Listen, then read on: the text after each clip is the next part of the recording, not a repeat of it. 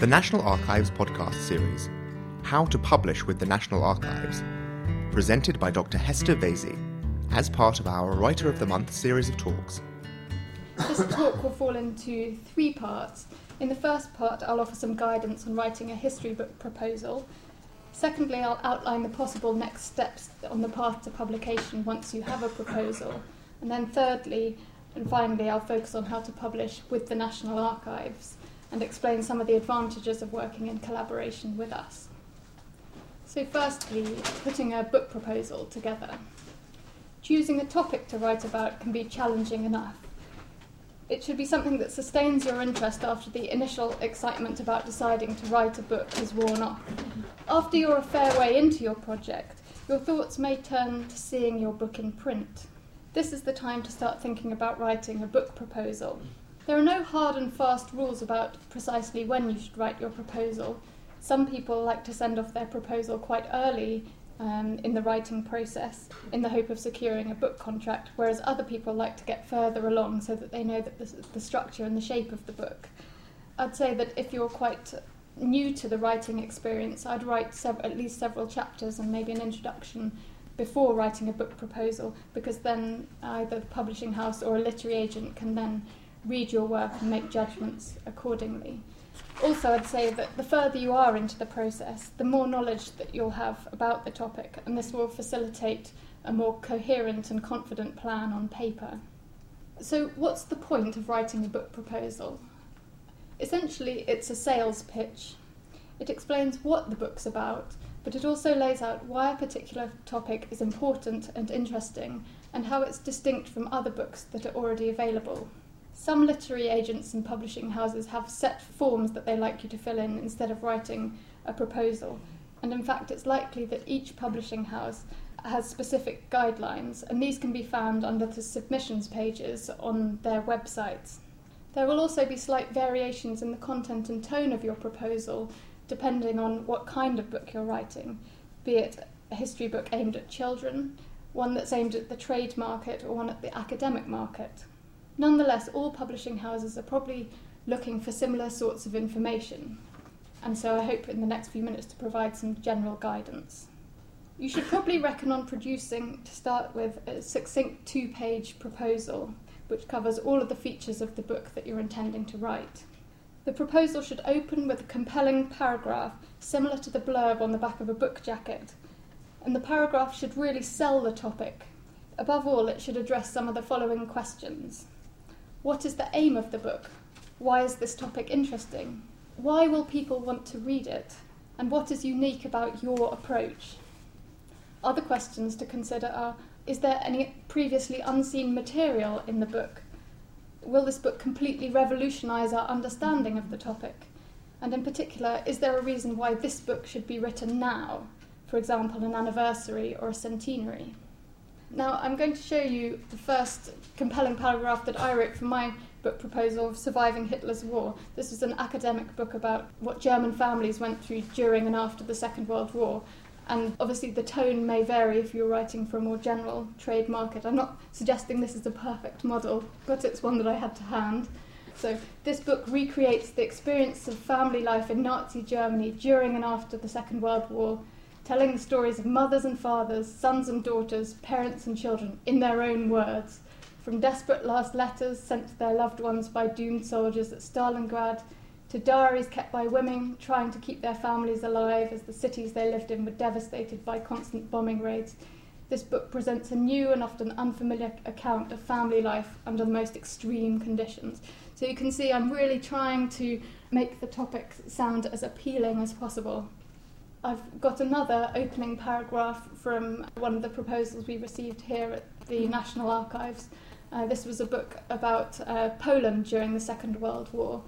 And so I encouraged the writer to really big up his credentials. I've anonymised it actually, but essentially, former soldier, Times obituary writer, and established author presents The Polish Girl, a book which focused on the much overlooked Polish perspective on the Second World War.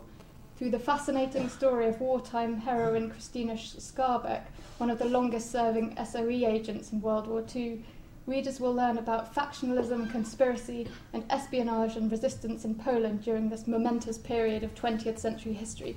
So you really want to be making big claims in this opening paragraph. Depending on the type of book, the second paragraph might discuss the original material used in the book. What sources do the, does the book use, and why are these sources the best for helping to fulfill the aim of the book? Are the sources particularly vivid? Have the files only been released into the public domain recently? And, or did the author stumble across an untouched treasure trove of letters hiding in an attic somewhere? ultimately, you need to spell out what is interesting about the historical material that you're planning to use. And again, I, this is a section from my book proposal. This is just a section, and obviously, maybe for an academic book where you're really trying to situate your work within the wider field, perhaps it's slightly more detailed than a trade market, but you get the broad kind of sense of it, um, sort of really bigging up your sources. This book draws on a range of archival material, including diaries, social workers' reports, women's magazines, allied occupation reports, statistics, and in particular, an enormous collection of hitherto unread wartime letters preserved in a Berlin archive. And this is where I start to go into why letters are so great. The main way of keeping in touch during the war, letters give us a fascinating insight into couples' most private thoughts and feelings in wartime writers poured out their feelings onto the page as an emotional compensation for the toughness of war. So the idea is to really make your sources sound as appealing as possible that you know readers will find it hard to resist them. So that's the aim of, of that paragraph, I'd say. Of course, this may sound rather prescriptive, and there, as I said at the start, there are many ways to approach writing a book proposal, but these are just some of the points that um, somewhere you really ought to mention, and this is the kind of structure that I would suggest. The third paragraph in your proposal should then address competing works in the field. Who else has written on the topic? Without undermining your own proposal, the proposal should mention at least three or four competing works in the field and explain how your proposed book is distinct from what is already out there. Does it contain new or previously overlooked material? Is it taking a new approach? Was this topic only addressed 20 years ago and is therefore ripe for reappraisal. Essentially, this paragraph needs to show why the proposed book will stand up in a competitive books market. And this is um, my competing works section in my proposal, um, where I basically um, list some of the books in the field, explain what they're about, and then explain maybe it's not necessarily what the books were aiming to do, but maybe the limits of that book and why my work will fill that hole. So in the last few lines, I say, in contrast to these works, this book demonstrates the gulf between the public and private discourses in considering the history of the family from below, that is, in contrast to some of these other books who've taken a more traditional political history approach from above. Through emotional relationships between family members, this book recasts the social history of German families in this period in a radical new light. So you can see it's quite, quite exaggerated in what you're claiming but the, but the idea is to show where your book fits within the field and why why it deserves its place in the market. The next section I'd suggest of your proposal would be chapter outlines from the introduction, the individual chapter summaries through to the conclusion and the bibliography. This should provide a kind of skeleton for your book. This, the size of the chapter summaries will depend on, on the specific requirements of the um, the publishing house or the literary agent and the, the, size of the proposal they want generally. But probably, um, at least to start with, three or four sentences should suffice to say what the chapter's about and again why it's important and interesting. And at the end of this section, I would suggest you would want to include some logistical material, such as how many words will the book be and how many pictures are you planning to include. Both of those things affect, affect the costing of a book, which of the publisher will take into account. And also, perhaps you'd want to mention when you're planning to deliver the text, which is, could sometimes be a year before the publication date of a book. So, if you're thinking of working towards an anniversary, you'd need to factor that time for the production and the marketing of the book. So, the proposal now requires two final paragraphs one paragraph about the target audience, one paragraph about the author. The paragraph about the target audience should spell out who do you think is likely to read your book. Does the topic tie into GCSE or A level syllabuses or courses at university? You could mention other sensationally popular books in the field which suggest that there is a ready market for your particular topic. You should also consider whether your book is something that will appeal to international audiences. If you think it is, explain why you think that's the case, as this is a major asset to publishers who are looking to sell their titles further afield. This is the target audience taken from uh, the author who was writing about Poland during the Second World War, and he outlines some of the different um, markets he sees as potential readers. So he explains that through working with Bloomsbury in the National Archives and through his work with the Times, he'd hoped to market the book that way, and that there were 350 to 400,000 Poles are living in uh, the UK, 9.9 million people of Polish descent in the US as well as Polish expatriates in France, Germany, Italy, and the Balkans, who all thinks potentially might be interested uh, in learning more about Poland during World War II. So the final paragraph should possibly should be about the author. So in this paragraph, you'd really want to think about why are you the best person to write this book? Do you have particular experience or knowledge in this area? Have you written before? And if so, it'd be good to name your publications and maybe the sales figures of your books. Again, it's about selling your attributes as an author to the publishing houses. And here's an example of what an about the author section will look like, but of course, this will vary hugely on what your personal uh, strengths are. As a professional historian, Dr. Joe Bloggs has spent the past decade specialising in the history of modern Britain. He has three journal articles and a prize winning book to his name, and is furthermore used to writing for a general audience through his contributions to the book's pages of many broadsheets and magazines. So I'd say overall, a good guide for a book proposal is the following six headings. First of all, an overall pitch akin to a blurbs on the book jackets. Secondly, a paragraph explaining the selling points of your source material, if that's appropriate. Thirdly, a section on competing works. Fourthly, your chapter summaries. Fifth, who are your target audience, and sixth, a paragraph about you as an author. Finally, I'd say it's good to get some feedback from others before sending your proposal off. If you know someone who's already published a book, perhaps you could ask them to read your proposal with a critical eye. They may be able to point out places where perhaps you could explain something more clearly or where you could, should provide some more detail, even down to the basic sort of feedback of spotting typos that you may have missed all of these are the kinds of things that might put off a publishing house or a literary agent. So, secondly, how do you get your proposal out there? The next trick, once you've written a proposal that you're happy with, is working out where best to send it. You may want to look at the publishing houses who published competing titles in the field. This may mean that they're interested in publishing more books in that field of history. In the case of non fiction, some publishing houses accept submissions directly from authors in the case of fiction, and usually in the case of big commercial publishing houses, submissions are only looked at if they're received from a literary agent. Many authors therefore try and get a literary agent, and if they're successful, the agent then works on their behalf to secure a book contract with a publishing house. If you make a list of the publishing houses that you'd most like your work to be published with, you could then look at the websites of these uh, publishing houses and work out what they're wanting from their proposals. Do they accept submissions directly, or would you need an agent if you want to publish with them? A fantastic book which can help with be- where best to send your proposal is the Writers and Artists Yearbook, which you may be familiar with. This contains brief descriptions of many agents and publishing houses outlining the types of submissions that they're interested in and providing their contact details. So, finally, publishing with the National Archives, and this is where it becomes a little bit of a sales pitch of my own.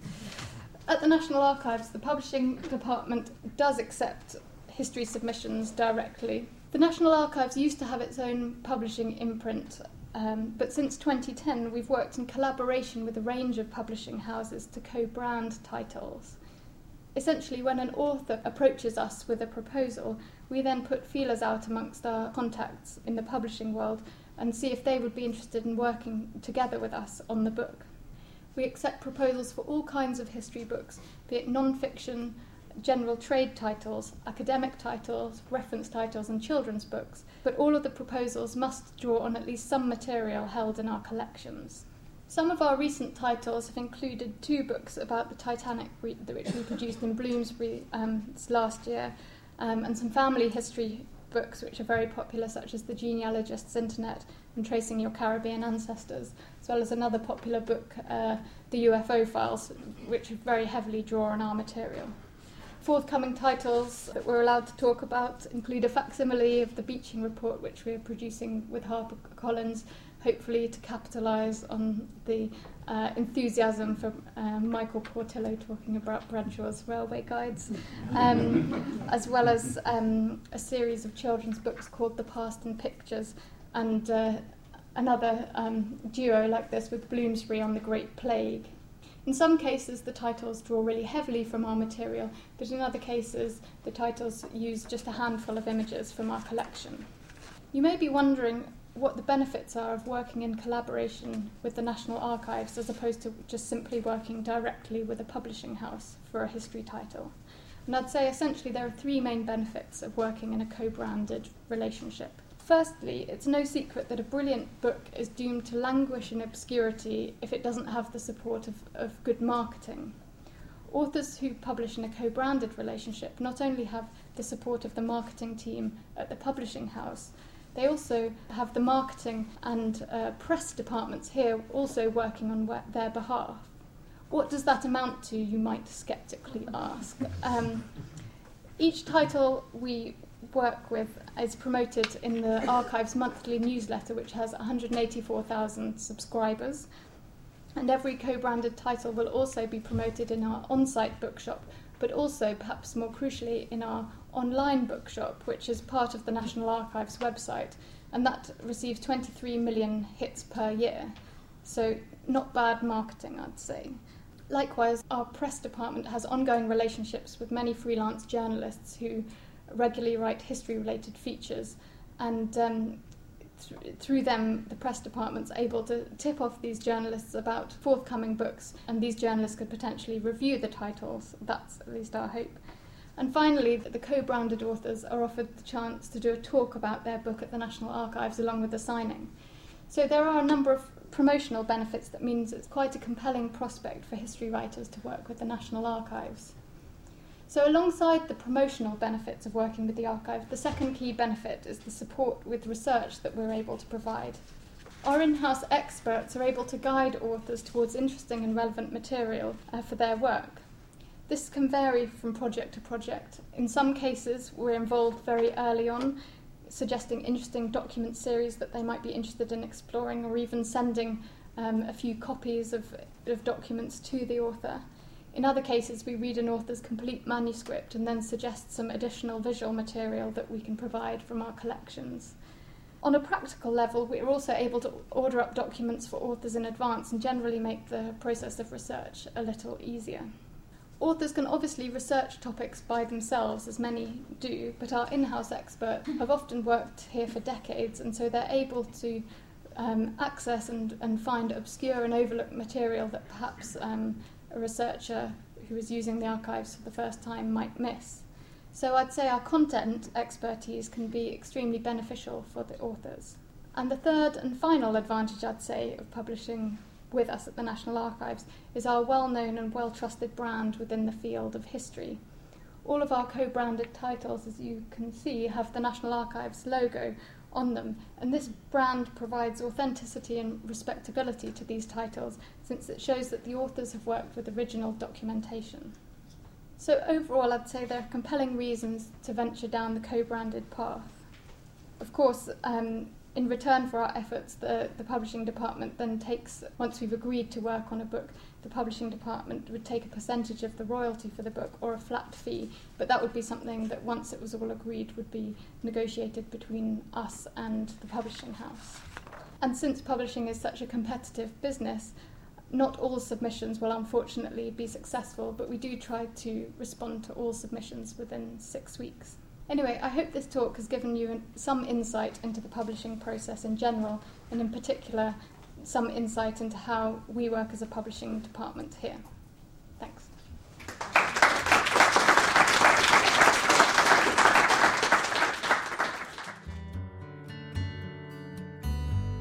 This talk was recorded on the 15th of January 2013 at the National Archives, Kew. Podcast is copyrighted at the National Archives. All rights reserved.